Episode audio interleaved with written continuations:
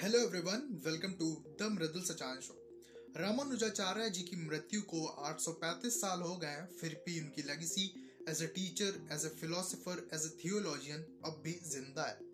ऐसी महान विभूति की याद में 5 फरवरी को प्राइम मिनिस्टर नरेंद्र मोदी ने स्टेच्यू ऑफ़ इक्वेलिटी का उद्घाटन किया। चलिए जानते हैं आज के इस एपिसोड में श्री रामानुजाचार्य के बारे में, उनके अगेंस्ट मर्डर प्लॉट और स्टेच्यू ऑफ़ इक्वेलिटी के बारे में। स्टेच्यू ऑफ़ इक्वलिटी को अच्छे से समझने के लिए हमें पहले रामानुजाचार्य जी के बारे में, उनकी आइडियोलॉजीज और उनके टाइम के बारे में जानना होगा। रामानुजाचार्य जी का बर्थ एक ब्राह्मण फैमिली में 1017 में श्री परम बुडूर में हुआ। वो एक वैदिक फिलोसोफर और सोशल रिफॉर्मर थे। 1033 में उनकी शादी राह संबल नाम की एक लड़की से हुई और उनकी शादी के कुछ दिन बाद ही उनके पिताजी की डेथ हो गई। उसके बाद वो अपनी वाइफ और मदर के साथ तमिलनाडु के कांचीपुरम में शिफ्ट हो गए, जहाँ कुछ दिनों में रामानुजा के कज़न गोविना भट्टा ने उन्हें ज्वाइन कर लिया। गोविना भट्टा ने रामानुजा के फ्यूचर में बहुत इंपॉर्टेंट रोल निभाया है, इसलिए इस नाम को मत भूलिएगा।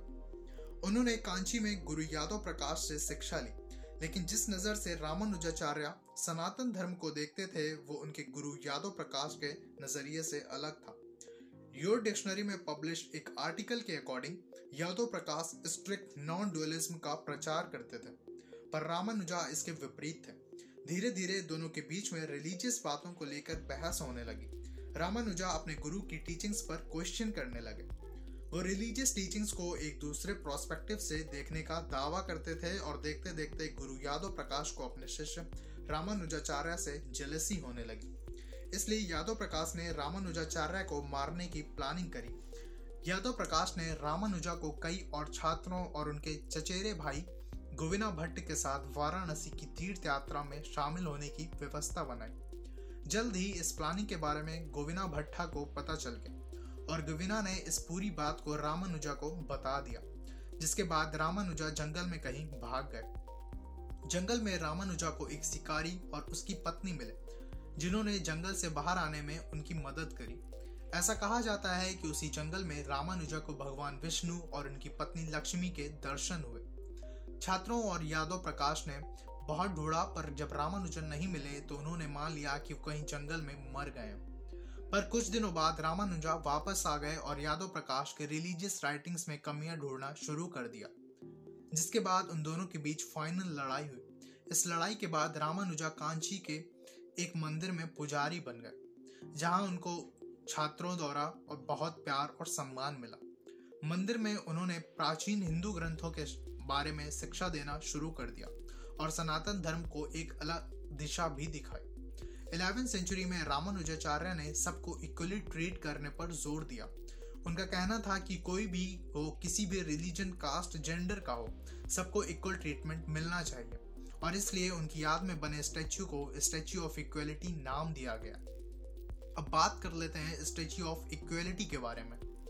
स्टैच्यू ऑफ़ इक्वेलिटी तेलंगाना के हैदराबाद में प्रेजेंट है और इसकी हाइट 216 फीट है। स्टैच्यू ऑफ़ इक्वेलिटी के अलावा इसका दूसरा नाम रामानुजा स्टैच्यू है। कुछ लोग इसे दुनिया की सेकेंड लार्जेस्ट स्टैच्यू भी बोल रहे हैं। तो मैं क्लियर कर दूँ कि ये दुनिया की सेकेंड लार्जेस्ट सिटिंग स्टैच्यू है, ना कि second largest statue of equality को बनाने के लिए पंच लोहा का यूज़ किया गया। पंच लोहा five metals gold silver copper brass और जिंक का कॉम्बिनेशन होता है। इस प्रोजेक्ट में गोल्ड और सिल्वर का यूज़ इस प्रोजेक्ट के बजट को बहुत ज़्यादा बढ़ा देता है। इस प्रोजेक्ट का बजट 1000 करोड़ से भी ज़्यादा का था। और खास बात यह है कि इन 1000 करोड़ में सरकार ने एक भी पैसा नहीं दिया। ये पूरा पैसा आया है डिवोटीज से और उनसे जो देश विदेश में रामानुजाचार्य जी के भक्त हैं।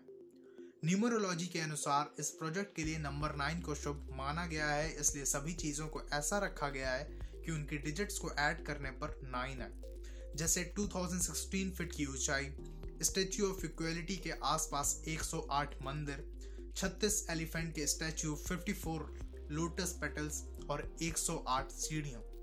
रामानुजाचार्य की 120 साल की एज में डेथ हुई थी, इसलिए पूजा करने के लिए 120 किलो सोने से बनी एक मूर्ति भी वहाँ रखी गई है। स्टेच्यू ऑफ़ इक्वलिटी का वज़न 650 टन है और ये चाइना में बनी है। लास्ट में मैं आपको एक इंडियन ई कॉमर्स साइट के बारे में बताना चाहूँगा, जिसका नाम है शॉप ट्रायंगल। शॉप ट्रायंगल में आप बाइंग और सेलिंग दोनों कर सकते हैं। इसमें आपको customize T shirt gifts, paintings, mug devotional items electronic devices और कॉस्मेटिक प्रोडक्ट्स जैसी हज़ारों चीज़ें मिल जाएँगी। शॉप ट्रायंगल आपको अमेजिंग ऑफर्स और बेस्ट क्वालिटी के साथ फास्ट शिपिंग भी देता। लिंक आपको डिस्क्रिप्शन में मिल जाएगी, ज़रूर से विज़िट करें। So that's all for today's episode I hope आज का एपिसोड आपको पसंद आया होगा। ऐसे यू और इन्फॉर्मेटिव वीडियोस के लिए फॉलो और सब्सक्राइब करें। See you in the next episode till then take care stay safe